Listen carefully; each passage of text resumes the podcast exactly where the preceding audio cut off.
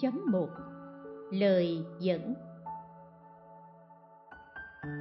Xét trong kinh luận thì người tu đạo đều cho rằng ngũ dục chính là gốc rễ chướng ngăn gốc thánh đạo.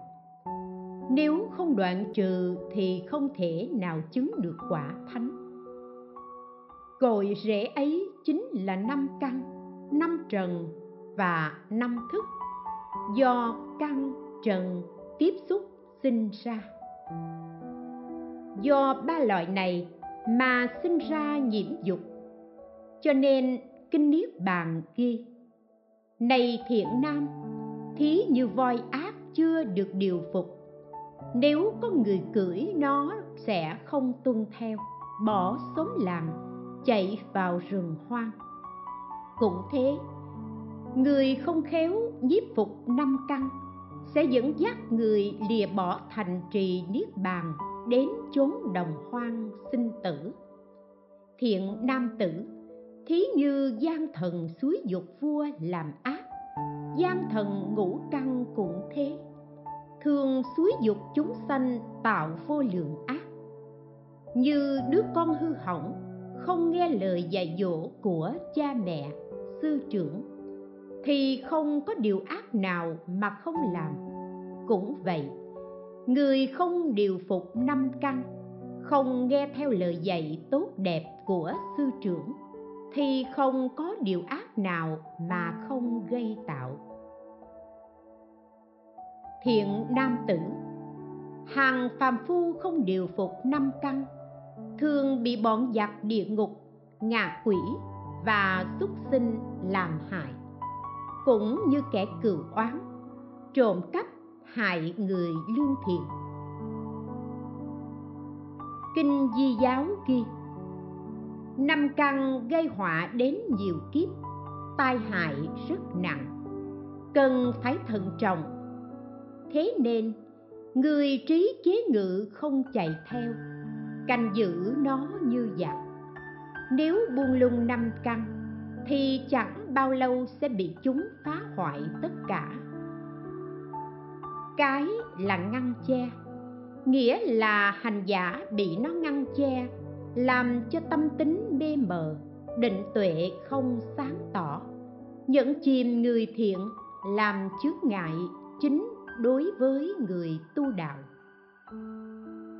Vì thế, luận đối pháp kia, cái khiến cho điều thiện không hiển lộ che lấp tâm tính, làm chướng ngại, không cho các tâm thiện hoạt động. Năm dục nói ở trước, phát sinh từ năm trần.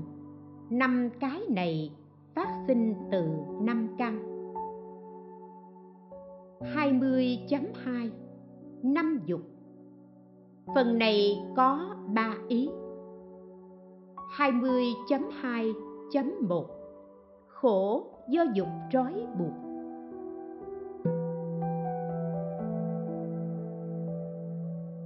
Do có năm căn, nên dễ dàng phát sinh năm dục trói buộc. Chúng sinh khiến không thể giải thoát.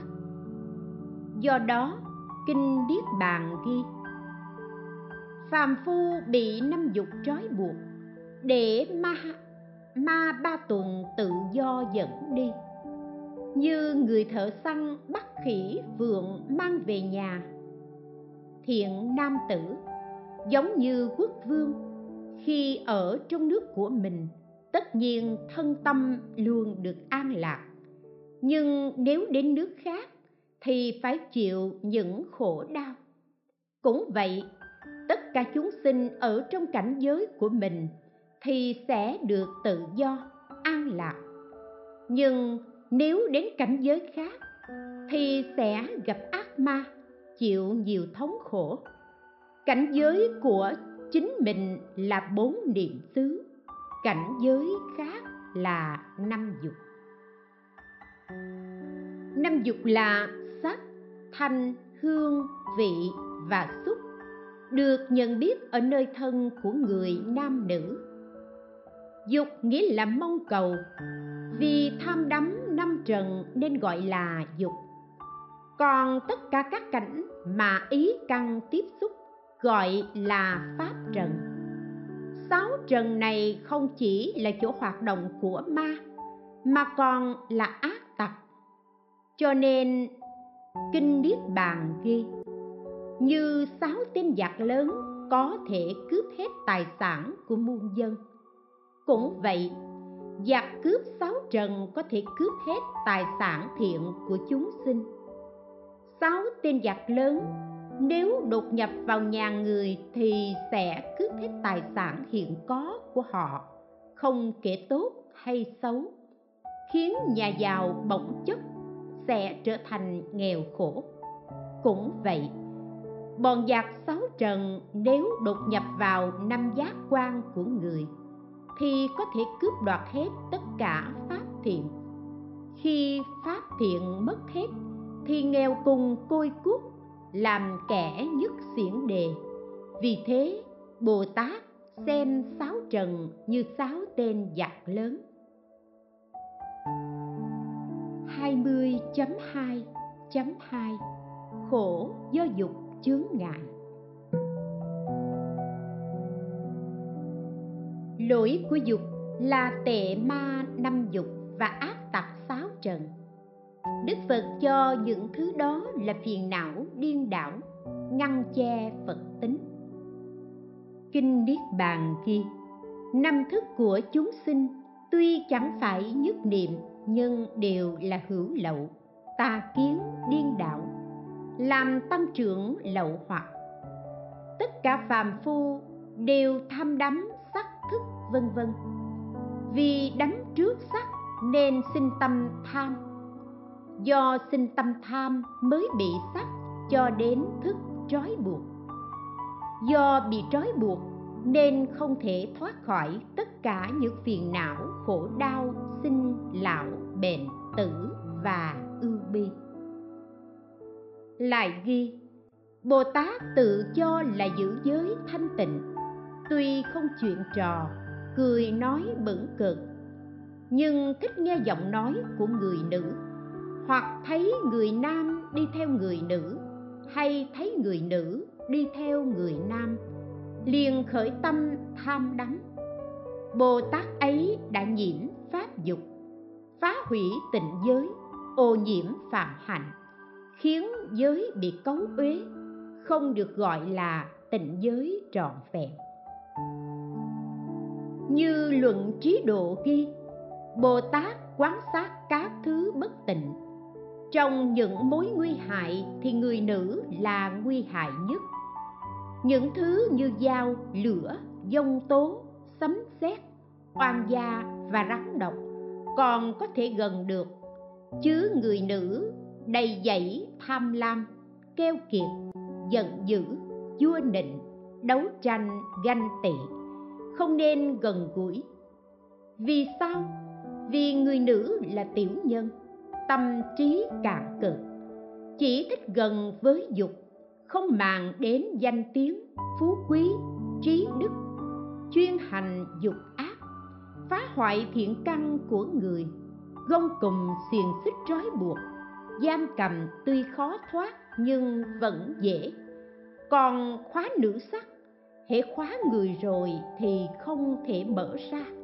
Đó là căn bệnh nặng nhất. Đức phật dạy, thà lấy thanh sắc nóng đâm vào tròng mắt mình, chứ không dùng tâm nhiễm, trộm liếc nhìn nữ sắc. Người nữ hay mỉm cười và làm duyên, làm dáng, thường kiêu căng thẹn thùng, quay mặt cùng nhắm mắt giọng nhỏ nhẹ dỗi hờn, cùng dáng đi yểu điệu, làm mê hoặc lòng người, lưới dâm văng cùng khắp, xa vào đều mất thân khi đi đứng nằm ngồi, liếc mắt nhìn bận cợt, kẻ ngu trí cạc mỏng bị nó làm đắm say. Cầm dao dẹp quân địch, còn có thể thắng được nữ tặc hại lòng người, không sao ngăn cản được. Rắn hổ mang ngậm độc, còn có thể nắm bắt. Nữ tình mê hoặc người, thật chẳng nên tiếp xúc. Người có trí sáng suốt, không nên nhìn người nữ. Nếu muốn nhìn đến họ, phải xem như mẹ, chị. Nhìn kỹ rồi quán tưởng, thấy toàn là bất tình lửa dâm nếu không trừ, ắt sẽ bị tiêu diệt. Lỗi về sắc đã vậy, hương vị xúc cũng đều như thế. Từ xưa tới nay, tất cả chúng sinh trôi lăn trong sinh tử, không thể thoát ly. Đều là do nữ sắc trói buộc, khó thoát ra được. Kẻ mê mờ không có mắt tuệ, nên bị rơi xuống hầm sinh tử nay kẻ tục, người đạo không nhận ra cái họa của dục, mà cứ rong ruổi theo nó. Biết ngày nào mới quay đầu lại để thoát khỏi họa ấy. Tâm luôn đắm trước, không thể bỏ rời, giới còn không có, nói gì đến định và tuệ hay phật tính. Bài kệ trong kinh niết bàn ghi, làm ác không hối hận như sữa kết thành lạc, cho tàn che phủ lửa, người ngu dẫm đạp lên. 20.2.3 chê trách khổ đau do dục gây tạo.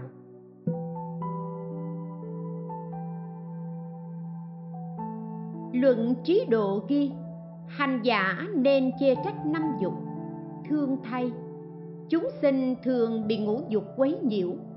Vậy mà cứ tìm cầu mãi không thôi. Để rồi phải rơi xuống hầm lửa lớn, chịu nỗi khổ bị lửa nướng quay. Ngũ dục không lợi ích như chó gặm xương. Ngũ dục làm tăng sự đấu tranh như quả tranh thịt. Ngũ dục đốt người như cầm đuốc ngược gió ngũ dục hại người như đạp phải rắn độc. Ngũ dục không thật như cảnh mộng. Ngũ dục không bền lâu, chỉ gá tạm chút lát. Người đời vì mê muội nên tham đắm ngũ dục. Cho đến chết mà vẫn không chịu từ bỏ. Đến nỗi phải chịu khổ đau cùng cực ở nhiều đời sau ngũ dục này chỉ là vui sướng nhất thời. Còn đau khổ thì truyền miên, như mật bôi trên dao. Người thăm ngọt liếm vào, đâu biết họa bị đứt lưỡi. Ngũ dục ấy là sắc, thanh, hương, vị và xúc. Năm món này là trở ngại lớn cho các thiền gia. Nếu muốn tu định, cần phải buông bỏ một, quở trách lỗi tham đắm sắc. Như vua tần bà bà la, vì tham sắc mà phải dấn thân vào nước kẻ thù. Một mình ở trong phòng phòng giam nữ a phạm bà la. Vua ưu điền vì tham đắm sắc nên đã chặt tay của 500 vị tiên nhân. Do nhiều nhân duyên như thế nên quở trách lỗi của sắc hai, quở trách lỗi tham đắm âm thanh. Âm thanh vô thường, vừa nghe liền diệt. Người ngu si không hiểu bản chất của âm thanh là vô thường, biến đổi, nên vọng sinh tâm ưa thích. Âm thanh đã trôi qua rồi, mà tâm còn sinh đắm trước. Như năm trăm tiên nhân sống trong núi nghe tiếng hát của cô gái khẩn đà la tắm nơi ao trong núi tuyết. Họ liền đánh mất thiền định. Tâm say đắm, cuồng loạn không tự chế ngự, mất hết công đức. Về sau, đọa vào đường ác. Người trí quán chiếu sự sinh diệt của âm thanh, trước sau không phải một, không liên tục. Khi đã nhận biết như vậy thì không còn đắm nhiễm. Với người như thế, dù cho âm nhạc của trời cũng không thể cám dỗ được. Huống gì là âm thanh trần tục. Do những nhân duyên như thế nên quở trách lỗi tham đắm âm thanh.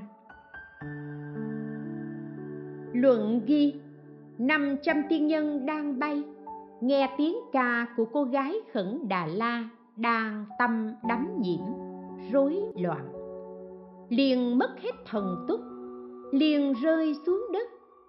Khi tiếng đàn truân luân ma của vua khẩn đà la diễn tả thật tướng các pháp, để ca ngợi đức phật, thì núi tu di và cây cối đều rúng động. Các đại đệ tử như ca diếp, vân vân, ngồi trên tòa cũng đều múa máy theo không chế ngự được tâm mình. Bồ tát thiện mã liền hỏi ngài ca diếp, thầy là bậc đại kỳ túc, thực hành hạnh đầu đà, tại sao hôm nay lại không chế ngự được tâm mình? Ca diếp đáp, đối với các dục của cõi trời người, tâm ta không hề bị lay động, nhưng đây là âm thanh từ vô lượng công đức của bồ tát phát ra, lại do trí tuệ biến hóa tạo nên. Do đó, ta không thể kiềm chế được. Thí như gió từ tám phương thổi đến, cũng không thể lay động được núi tu di. Nhưng đến kiếp tận, gió tỳ lam thổi đến, khiến cho núi tu di giống như cỏ mục như cây đàn của atula, thường tự phát ra âm thanh đúng theo sở thích của họ. Cho dù không có người khẩy, tiếng đàn này không làm cho tâm tán loạn, cũng không giúp nhiếp tâm. Đây là quả báo sinh ra từ phúc đức, đúng theo sở thích mà phát ra âm thanh. Cũng vậy, bồ tát đã chứng pháp thân thì không có tâm phân biệt cũng không có tâm tán loạn, cũng không có tướng thuyết pháp. Đây là nhờ vô lượng phúc trí phát sinh. Ba, quở trách lỗi tham đắm mùi hương. Người đời cho rằng tham đắm mùi hương thì ít tội. Nhưng thật ra nhiễm đắm mùi hương là mở cửa kiết sử dẫu người nỗ lực giữ giới cả trăm năm cũng có thể bị nó làm hại trong phút chốc. Như có vị a la hán thường vào cung rồng, sau khi ăn xong, mang bát về trao cho một vị sa di rửa. Khi rửa, trong bát còn sót vài hạt cơm. Vị sa di ngửi, nghe mùi quá thơm, ăn rất ngon, liền tìm cách chui xuống hai tay bám lấy chân thằng sàn để khi thầy vào cung rồng thì sẽ đi cùng. Khi đến nơi, rồng hỏi, vị này chưa đắc đạo, vì sao ngài dẫn theo? Thầy trả lời, tôi không biết. Nhờ vậy, vì sa di kia được ăn uống no nê, lại thấy rồng nữ xinh đẹp tỏa hương thơm, liền sinh tâm đắm nhiễm, khởi nguyện xấu ác. Ta sẽ tạo phúc đức để đoạt được cung rồng và ở tại cung điện này. Lúc ấy, rồng nói, lần sau, ngài chớ nên dẫn vị sa di này đi theo. Sau khi trở về, vị sa di hết lòng bố thí trì giới luôn mong cầu sớm thành rồng. Bấy giờ sa di đang đi kinh hành ở trong chùa. Tự nhiên dưới chân phun ra nước, nên tự biết chắc mình đã được làm rồng. Vội vàng đi đến bờ ao lớn, chỗ mà trước kia thầy mình vào long cung. Lấy ca sa trùm lên đầu, nhảy vào trong ao lớn chết, biến làm rồng lớn nhờ phúc đức tu tập, nên vị sa di ấy giết được con rồng chúa kia, máu nhộn đỏ ao.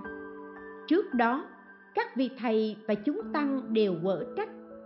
Sa di liền nói, ý con đã định, khi tâm tướng đã hiện, sẽ dẫn chúng tăng đến ao xem.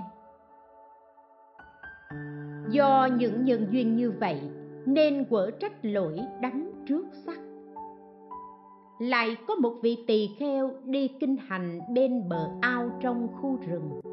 Ngửi hương thơm của hoa sen, liền sinh tâm đắm trước. Thần ao hỏi, tại sao ông bỏ ngồi thiền dưới khu rừng kia mà lại đến trộm mùi hương của tôi? Vì đắm trước hương, nên những kiết sử đã lắng yên liền giấy khởi khi ấy, có một người vào trong ao hái rất nhiều hoa sen. Nhổ rễ bẻ cành, vứt bừa bãi rồi bỏ đi. Thần ao im lặng, không nói gì. Tỳ kheo nói, người kia phá hết ao sen của ông ông không nói gì. Sao tôi chỉ kinh hành bên bờ? Ông liền mắng là kẻ trộm hương. Thần ao nói, người ác thế gian thường ở trong phẫn nhờ tội lỗi, bất tịnh ngập đầu thì tôi nói làm gì? Còn thầy là người tốt, đang hành thiền mà đắm trước hương này là phá hủy việc thiện của mình. Cho nên tôi mới chê trách. Giống như tấm lụa trắng bị vấy bẩn thì mọi người đều nhìn thấy. Còn người ác giống như tấm vải đen dẫu dính thêm một vết đen nữa thì người ta cũng không nhìn thấy. Ai hỏi làm gì? Những nhân duyên như thế nên quở trách lỗi đắm trước mùi hương. Bốn, quở trách lỗi đắm trước mùi vị. Nên tự hiểu rằng chỉ vì ta tham đắm vị ngon nên phải chịu nỗi khổ uống nước đồng sôi, nuốt hòn sắt nóng. Nếu không quán chiếu thức ăn mà tâm cứ mãi đắm trước, thì sẽ đọa làm loài trùng bất tình. Có một sa di thường thích sữa đông. Khi các đàn việt mang sữa đông cúng cho chúng tăng, sa di được chút phần dư trong lòng thích thú tham đắm không rời. Nên sau khi qua đời liền sinh vào trong chiếc bình chứa sữa đông này. Thầy của sa di đã chứng quả a la hán biết được nên khi tăng chia sữa thì liền nói xin hãy cẩn thận chớ làm tổn thương vị sa di mọi người nói đây là lời trùng sao thầy bảo là sa di? Thầy đáp con trùng này vốn là sa di đệ tử của ta. Chỉ vì tham đắm sữa đông dư mà sinh vào trong chiếc bình này. Bấy giờ từ trong phần sữa đông của thầy con trùng ấy bò ra. Vị thầy nói ta là hòa thượng của ngươi ngươi nên bỏ tâm tham đắm sữa. Cầu đạo xuất thế để thoát khỏi thân trùng. Nói xong thầy trao tam quy, trùng chết liền được sanh lên cõi trời. Lại thái tử con vua nhật nguyệt phần rất ưa thích mùi vị ngon. Người giữ vườn của vua hàng ngày mang quả ngon đến cho thái tử bây giờ trên cây lớn trong vườn có một tổ chim. Chim mẹ thường bay đến núi hương lấy những quả thơm ngon về nuôi con. Vì các chim con tranh nhau nên có một quả rơi xuống đất. Sáng sớm hôm sau, người làm vườn thấy quả này có màu sắc kỳ lạ vô cùng. Bèn mang dâng lên cho nhà vua. Vua rất quý quả này vì nó có mùi hương quá đặc biệt. Thái tử thấy được liền xem. Vì thương con, nên nhà vua ban cho thái tử. Khi thái tử thưởng thức hương vị quả này, tâm lại càng tham đắm. Hàng ngày mong có quả này để ăn. Nhà vua liền gọi người giữ vườn, hỏi nguyên do có được trái cây này. Người giữ vườn tâu quả này, không có ai trồng thần nhặt ở dưới đất, không biết từ đâu đến. Thái tử khóc lóc, không ăn uống gì. Nhà vua bèn ra lệnh người giữ vườn. Ngươi hãy mau tìm cho được trái ấy mang về đây. Người giữ vườn liền đến chỗ mình nhặt được trái cây hôm nọ thấy trên cây có tổ chim, mới biết cái cây này là do chim mang về. Ông ta ẩn mình trên cây, rình chờ lấy quả. Khi chim mẹ bay về, ông ta cướp lấy quả, dâng lên cho nhà vua. Hằng ngày như vậy, chim mẹ tức giận, bèn đến núi hương hái một quả độc.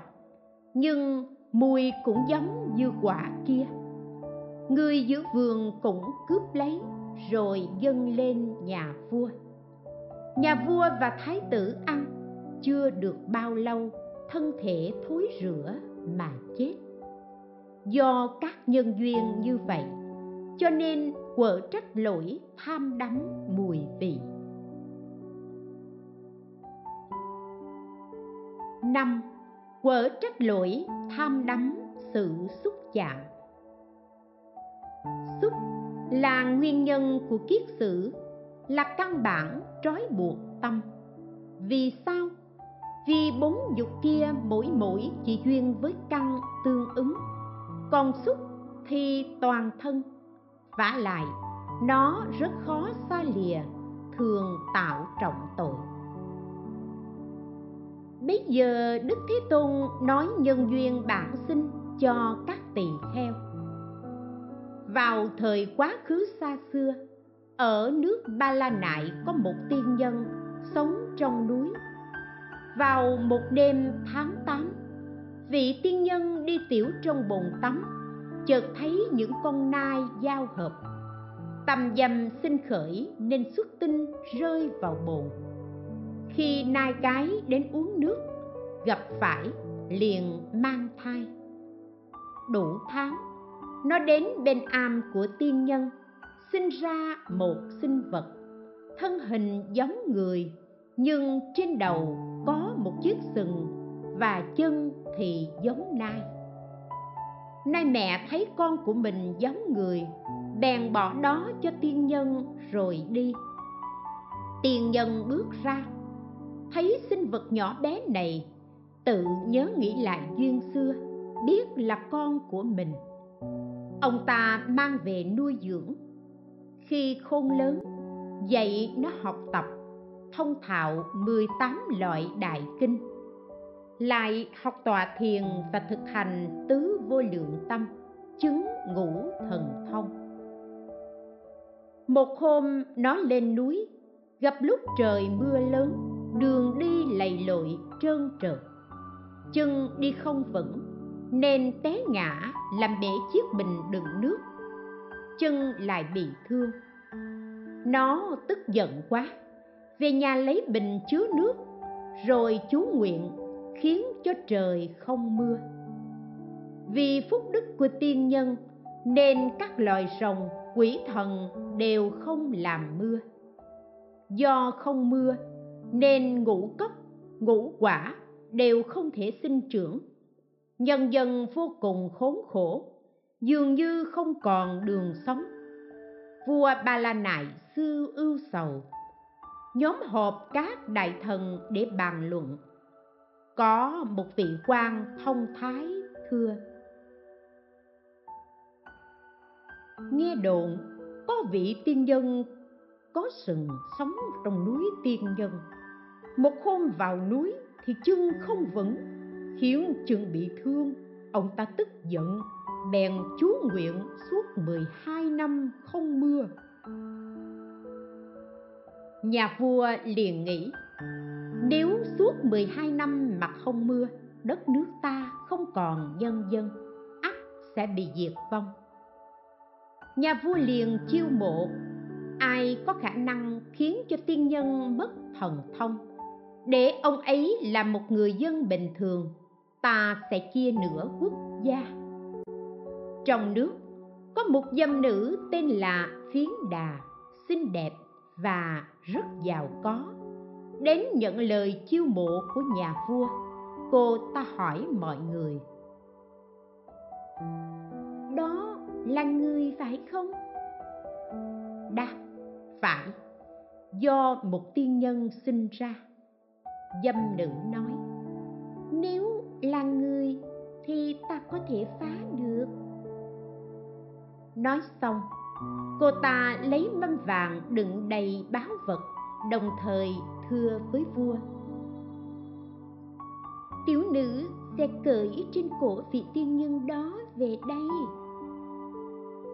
Ngay lúc đó, dâm nữ xin nhà vua ban cho 500 cổ xe, chở 500 mỹ nữ 500 xe nai chở các rượu ngon có nồng độ cao, màu sắc giống như nước và các loại bánh hoan hỷ, rồi dùng các loại dược thảo hòa với nước vẽ lên bánh đủ màu sắc.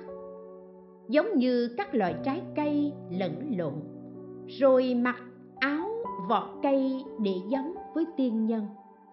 Vào trong rừng, cất thảo am ở bên cạnh tiên nhân khi tiên nhân ra, các tiên nữ đón tiếp, mang những đóa hoa đẹp với mùi hương thượng diệu cúng dường.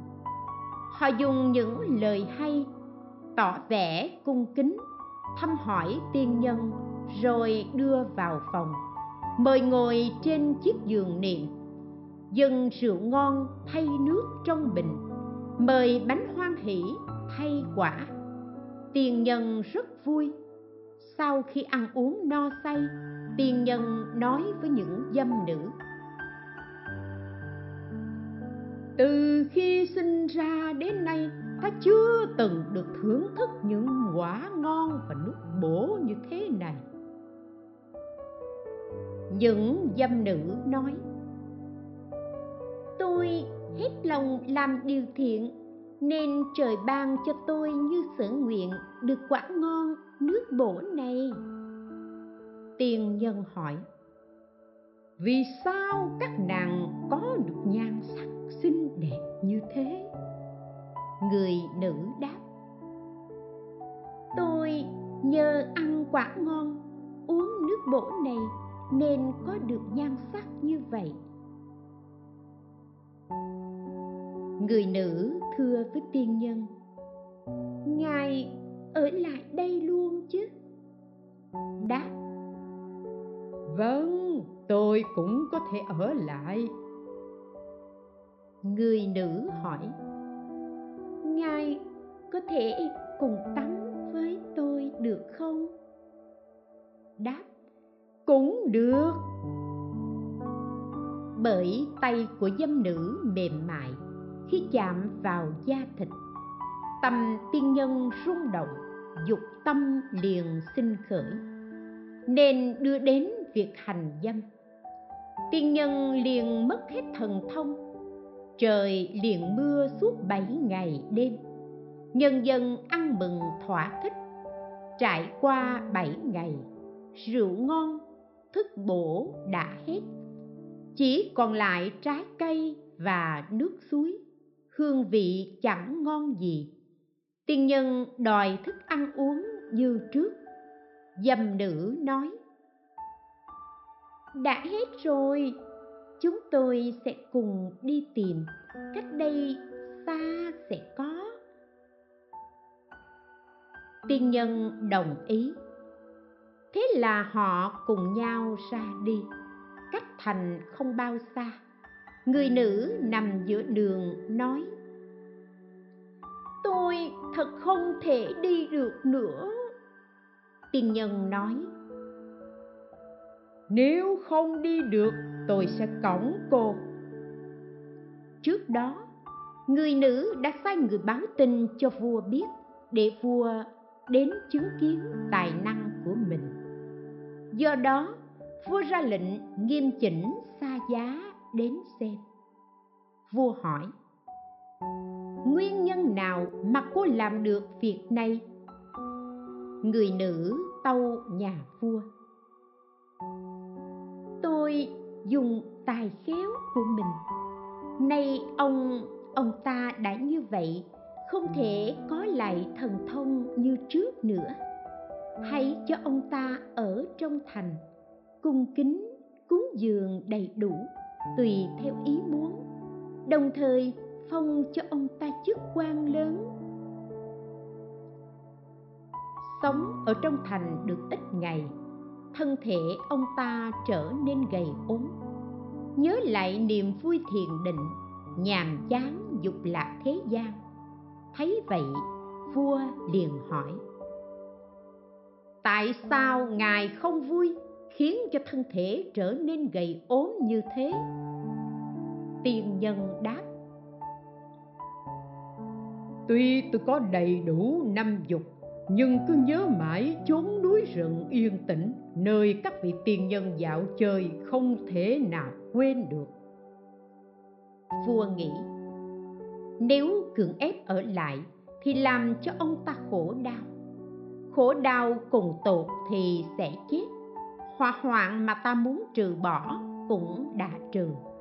Cưỡng ép ông ta làm gì nữa? Nghĩ như vậy vua liền cho người đưa ông ta trở về núi. Khi đến núi, tiên nhân tinh tấn tu hành, không bao lâu lại chứng được ngũ thông. Đức phật bảo các tỳ kheo, vị tiên nhân một sừng xưa kia, nay chính là ta. Dâm nữ kia, nay chính là gia du đà la. Lúc đó cô ta dùng bánh hoan hỷ mê hoặc ta. Do ta chưa đoạn trừ kiết hoặc nên bị mê hoặc. Nay cô ta vẫn còn dùng bánh hoan hỷ mê hoặc ta, nhưng không được. Qua việc này nên biết sự xúc chạm mịn màng có thể lay động cả tiên nhân, huống chi người phàm. Do các nhân duyên như thế nên chê trách lỗi đắm trước xúc. Như vậy có thể chê trách. Năm dục, đoạn trừ năm loại ngăn che. 20.3 năm món ngăn che.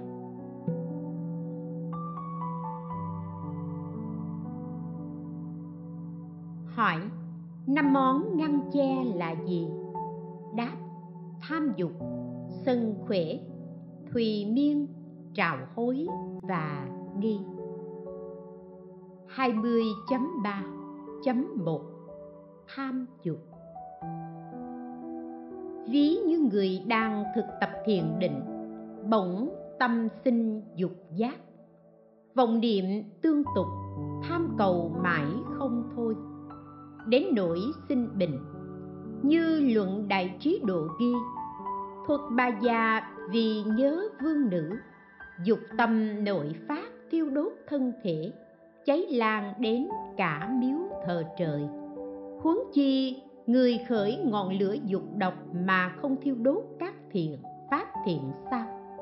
Tâm đã nhiễm dục thì làm sao gần đạo được? Cho nên kệ ghi. Người hành đạo tàm quý, khất thực, giáo hóa người, cớ sao theo dục trần, chìm đắm mãi trong đó.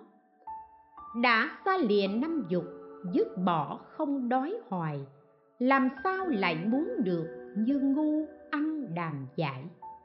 Khi cầu dục thì khổ, lúc được sợ hãi nhiều, mất đi càng phiền muộn, tất cả đều không vui. Tai họa như vậy đó làm sao để xả bỏ tạo phúc vui thiền định ắt không bị người khinh? 20.3.2 Sân khỏe.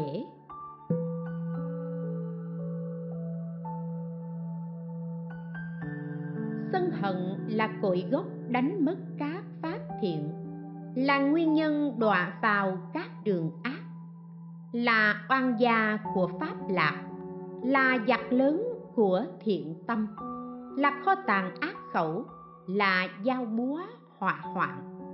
Nếu người đang tu đạo mà suy nghĩ, người này não hại ta và người thân của ta.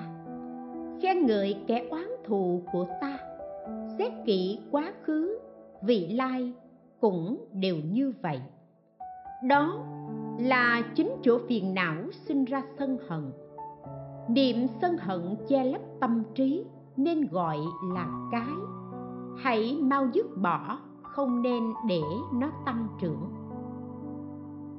Như luận đại trí độ ghi, thích đề bà na dùng kệ hỏi đức phật, trừ pháp nào an ổn, diệt pháp nào hết ưu? Pháp nào gốc của độc? Nuốt mất các pháp thiện. Đức phật dùng kệ đáp, lìa sân được an ổn, diệt sân hết lo buồn. Sân là gốc của độc, sân diệt mọi pháp thiện.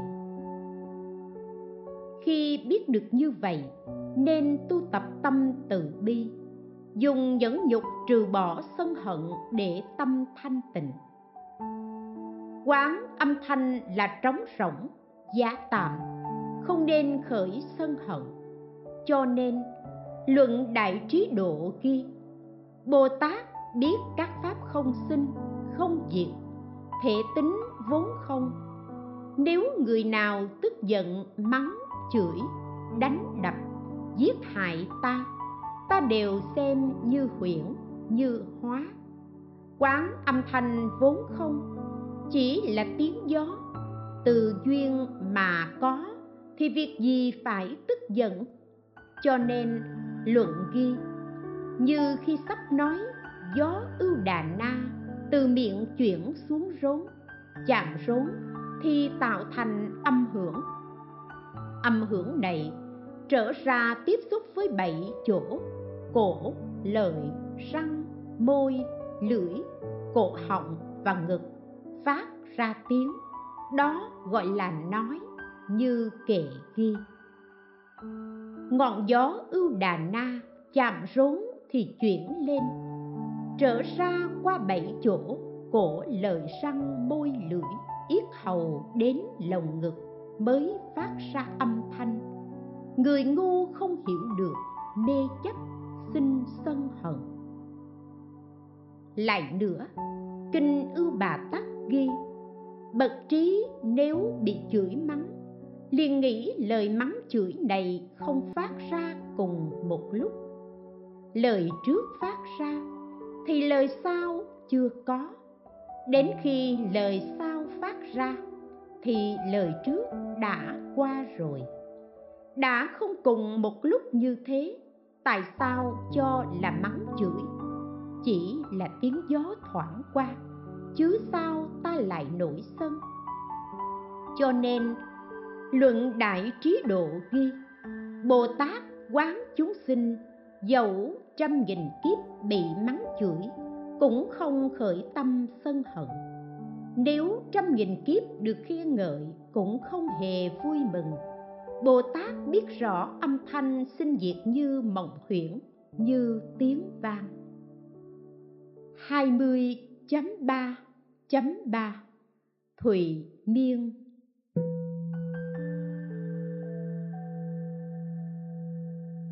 Nội tâm đê muội gọi là miên. Nằm thức ám độn, thân thể lừ đừ. Nằm ngủ say xưa gọi là thủy. Thủy miên này có năng lực phá niềm vui chân thật của đời này, đời sau cho nên nó là pháp ác, bất thiện nhất. Vì sao? Vì các món che đậy khác, chúng sinh có thể nhận biết mà đoạn trừ.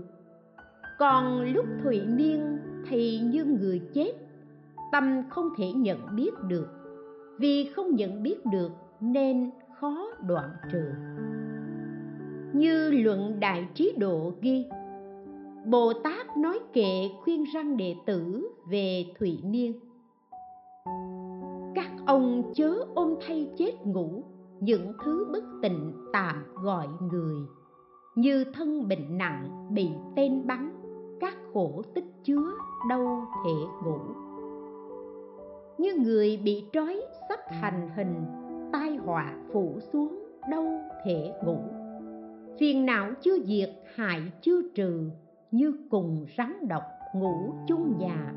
Giống như giữa trận nghìn dao bén lúc ấy làm sao có thể yên.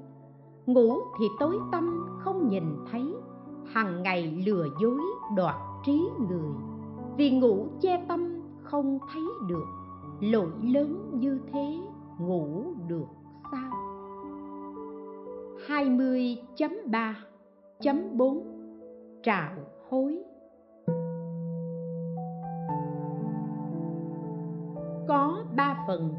Trạo hối của miệng là ưa thích ngâm vịnh, tranh cãi thị phi. Bàn luận vô ích, nói chuyện thế tục. Trạo hối của thân là thích cởi ngựa, đánh xe, dòng rủi đó đây, đấu vật, đánh đấm. Trạo hối của tâm là tâm tình phóng túng, ý duyên theo cảnh. Suy nghĩ tìm tòi kỹ thuật văn nghệ thế gian nói chung, trạo là những ác giác quán, phá mất tâm xuất gia. Cho nên luận đại trí độ có bài kệ, ông đã cạo đầu đắp ca sa, tay ôm bình bát khắp mọi nhà. Vì sao đắng trước các trạo hối, buông lung tâm ý đọa đã không có lợi ích về chính pháp, mà còn đánh mất niềm vui ở thế gian. Khi nhận biết được lỗi ấy, thì phải trừ bỏ ngay. Nếu chỉ có trạo mà không có hối, thì không thành món che đậy. Vì khi trạo, phiền não vẫn còn ở trong duyên. Nhưng đến lúc nhập định, thì mới sinh tâm hối hận, hành động đã làm. Do đó buồn bực che tâm nên gọi là che lấp. Ở đây có hai trường hợp do là do trạo và sau đó sinh hối. Như trước đã trình bày, hai là người phạm trọng tội, lòng luôn sợ hãi, như mũi tên độc cắm sâu vào tim không thể nhổ được. Như trong luận trí độ có bài kệ, không nên làm mà làm nên làm lại không làm, lửa hối hận thiêu đốt, đời sao đọa đường ác. Người có tội biết hối hối rồi chớ buồn lo.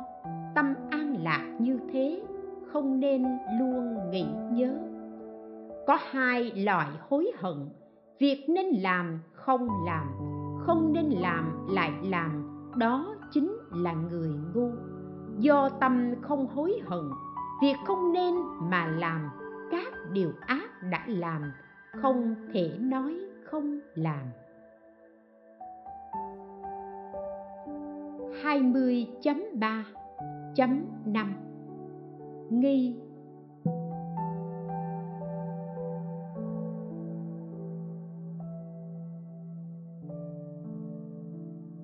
Vì nghi che lấp tâm tính nên không thể định tâm trước các Do không thể định tâm, nên ở trong Phật Pháp không thu hoạch được kết quả gì.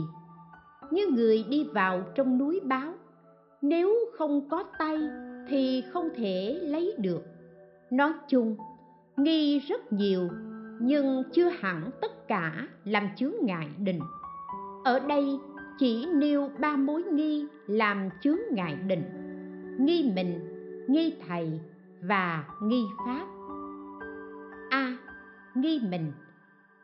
Nghĩ ta ngu tối, tội lỗi sâu dày chẳng phải là người ư.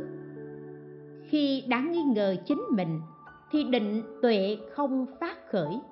Nếu muốn học pháp, không nên xem thường mình, vì thiện căn đời trước thật khó lường. B. Nghi thầy. Vì kia oai nghi tướng mạo đã như vậy, bản thân còn chưa chứng đạo, làm sao có thể chỉ dạy ta? Khi khởi tâm nghi kiêu mạng như vậy, thì chướng ngại định. Muốn trừ bỏ tâm nghi, thì phải xem như vàng ở trong túi da hôi. Vì tham vàng nên không bỏ túi da. Cũng vậy, tuy thầy mình bất tịnh, nhưng hành giả nên khởi quán tưởng như phật. C nghi pháp. Người đời phần nhiều chấp vào bổn tâm, không có lòng kính tinh thực hành đối với pháp đã thụ. Nếu do dự thì pháp sẽ không thâm nhập vào tâm. Vì sao? Vì ngăn che tâm. Như luận trí độ kia, như người giữa ngã rẽ, chẳng biết đi đường nào, trong thật tướng các pháp, nghi hoặc cũng như vậy. Vì nghi không xiên cầu thật tướng của các pháp, nghi phát sinh từ si là ác trong pháp ác. Các pháp thiện, bất thiện, sinh tử và niết bàn chắc chắn là pháp hữu, nơi pháp chớ sinh nghi. Người ôm lòng nghi hoặc thần chết ngục tốt trói, như sư tử bắt nai không thể thoát khỏi chết. Ở đời tuy có nghi nên vui theo pháp thiện như người giữa ngã rẽ chọn đường tốt để đi. Hỏi, pháp bất thiện nhiều vô số, vì sao chỉ trừ bỏ năm pháp thôi? Đáp, năm pháp này tên gọi tuy hạn hẹp, nhưng nghĩa lý bao trùm ba độc cũng thâu nhiếp cả tám vạn bốn nghìn trần lao. Phiền não cái tham dục chính là tham độc sân khỏe chính là sân độc, thùy miên và nghi chính là si độc. Còn trạo hối chính là đẳng phần, gồm đủ cả bốn món phiền não. Trong một món ngăn che có hai vạn một nghìn, bốn món thì có tám vạn bốn nghìn trần lao. Cho nên, nếu trừ năm phiền não ngăn che này, thì bỏ được tất cả pháp bất thiện. Như người trả nợ xong, người bệnh được lành, người đói đến được nước giàu có. Như ở chỗ giặc ác nguy hiểm được cứu đến nơi an ổn, không hoạn nạn. Cũng vậy hành giả trừ năm phiền não ngăn che, thì tâm được thanh tịnh, giống như mặt trời, mặt trăng, bị năm thứ che lấp, khói, mây, bụi xương và bàn tay của atula thì không thể chiếu sáng. Tâm cũng như vậy, như ví dụ có thể biết được. Bài tụng. Năm dục mờ thần thức, năm cái che phúc đức sáu căn nguồn gốc khổ sáu giặc loạn tâm thức. Sống dục theo tịnh nổi, lưới ái theo tâm dệt ba độc ngăn thân không, bốn dòng trôi không dừng. Vàng đúc tuy đổi dạng, tính toán lại không cùng. Chim câu còn chẳng biết, vượng truyền đâu thể dừng. Chưa dứt sạch dục cái làm sao vượt cao xa, cùng đến nơi thành báo, được thấy đấng năng nhân. thank you